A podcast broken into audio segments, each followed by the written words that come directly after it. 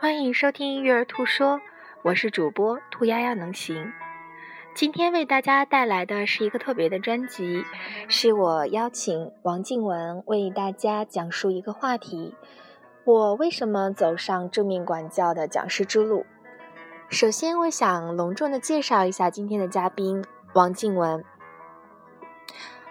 他是米莱未来研究院正面管教事业部合伙人，特聘的导师，美国正面管教协会受证的家长讲师，中国人民大学的研究生，国家二级人力资源师，学习型中国问道书院联合发起人，未来领袖训练营特聘导师，具备丰富的管理咨询及培训经验，极具亲和力和沟通力，系统学习过蒙特梭利儿童课程和家庭系统排列心理课程，育有一儿一女。她也是我特别信任的，嗯，妈妈和正面管教的讲师。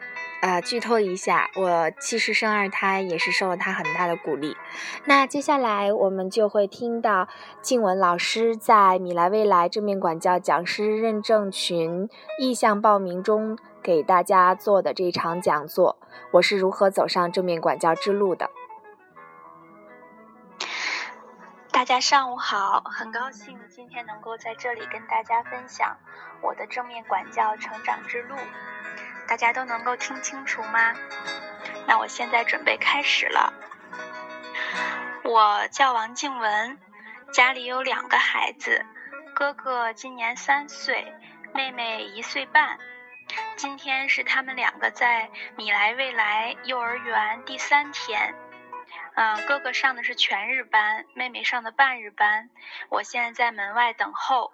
如果中途我被孩子打断，还请大家见谅。我我会很快回来的。那么，呃，我想跟大家分享的是呢，关于育儿的问题，我大致分为两类。第一类是哺育问题，第二类叫教育问题。关于哺育问题呢，散养是我一贯的态度。我觉得孩子吃饱睡好不生病就行了，嗯，当然这个问题呢，仁者见仁，智者见智。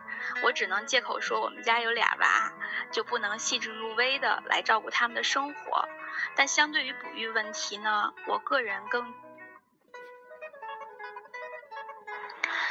初为人母的我，也大量阅读了书籍啊，关于育儿方面的，从卡尔维特的教育到好妈妈胜过好老师，再到蒙特梭利全集，这些书籍呃，越来越让我意识到，家长的自我成长才是教育好孩子的根本，不能单纯寄希望于各种早教班和早教产品。父母的言传身教和家庭氛围才是孩子成长最重要的土壤。在二零一三年底，啊，一个元旦的联欢会上，我遇见了兔丫丫，啊，这次遇见非常的美好。改变了他，也改变了我。他的改变呢，是他一直对二胎问题犹豫不决，然后见到我之后，跟我聊了一会儿，就毅然决然的要了二胎。对于我的改变呢，就更大了。他为我开启了一扇新的大门，对育儿理念的新的改变。我开始加入他的八零零八亲子俱乐部，嗯，和很多优秀的爸爸妈妈共同探讨育儿的问题，同时自己呢也开始尝试去主持一些育儿话题。然后我看到兔丫丫一步一步的把他的育儿理念和育儿理想播种、发芽、结果，也看他为了孩子去中呃去中科院攻读啊儿童心理学的硕。同时，也见证他为了二胎辞去外企的高薪工作，把全部的爱和精力都倾注到他的米莱未来馆。啊，与此同时，我也看到了蒙特梭利教育和正面管教的魅力。所以在去年的昨天，米莱未来刚开业的时候，啊，当兔丫丫决定开正面管教工作坊的时候，我就毫不犹豫的报了名。啊，我觉得正面管教对我的改变也自此开始。正面管教家长工作坊，我相信群里的各位大多数都已经经历过啊，都参加过。我第一次参加家长工作坊的时候是二零一五年的十月份，啊，跟我想象中传统的培训还是有很大的差异的。纯小班的教学，当天只有八位妈妈参加，嗯，参课的父母育儿理念都非常的好，嗯，而且即使即是全职妈妈，也有很高的学历，在育儿方式上，更是寻求科学育儿，啊，既不严苛也不骄纵。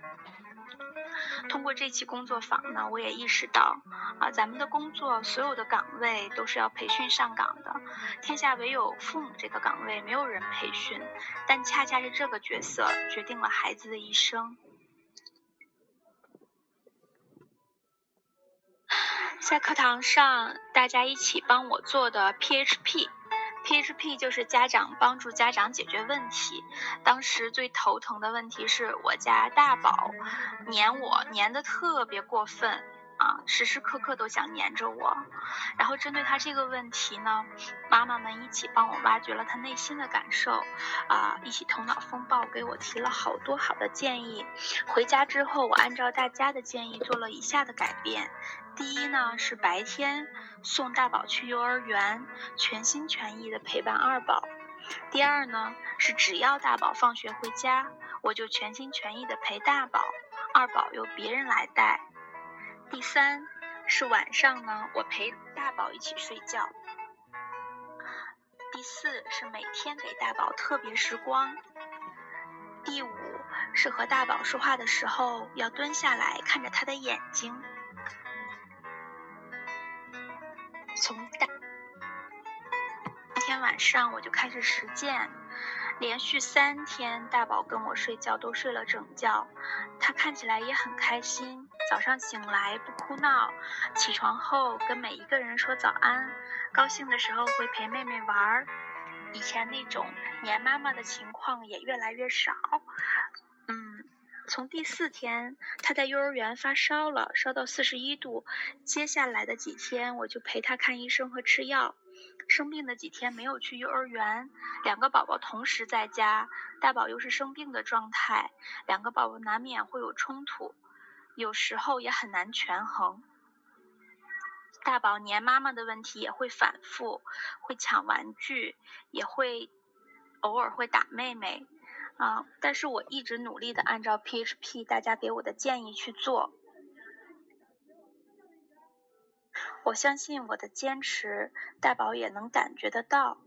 啊，所以从他身体恢复了之后，又上幼儿园之后，一切又恢复了正常。这个时候，我又开始思考新的问题。大宝的安全感逐步要建立起来了，以后就不会那么黏妈妈了。那么二宝什么时候开始呢？什么开始有依恋我呢？一直和大宝睡，二宝会不会有一天就反抗了呢？我什么时候应该把二宝带到我的卧室呢？在当妈妈的路上，不断有新的挑战，所以我们要一直努力，坚定而和善的走下去。在米兰未来的正面管教家长工作坊。啊，我是复训最多的一位家长，我一共上过三次家长工作坊。十月份的第一次给了我很多改变，然后第二次走进工作坊是十二月二十日，我记得很清楚。啊，那次是一日迷你工作坊，我觉，嗯，我觉得那段时间啊。我需要重新的再温习一下这些东西，然后给自己一个新的梳理。我的家人呢也都非常支持我学习正面管教，然后大家一起帮我抽出了一整天的时间让我参加复训。然后这一次复训呢，我有新的收获，是关于能量杯的案例，对我启发很大。每个人能量就像满满的一杯能量水。每天面对家人、孩子啊付出的时候，或者情绪不好的时候，能量杯里的水呢就会逐步的减少。当我们能量杯里的水减少的时候，我们就很难再付出。这个时候，我们需要去做自己喜欢的事，来补足自己的能量杯。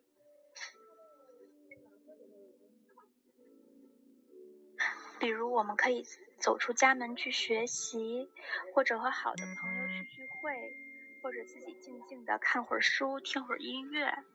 因为我们每个人不可能每天都在付出，我们需要停下来，找自己喜欢做的事情，去填满自己的能量杯。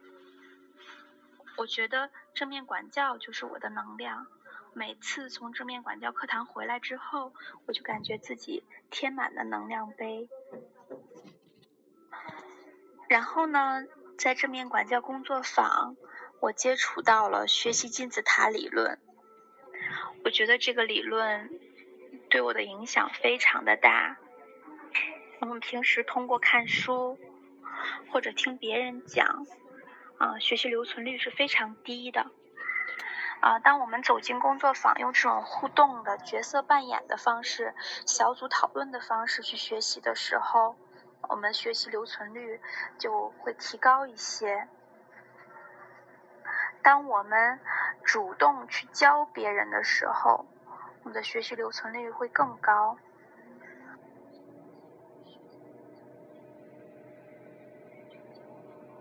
这是静文的讲座的上半段内容，非常感谢大家的聆听。我们明天继续播出下半段内容，欢迎您继续新收听。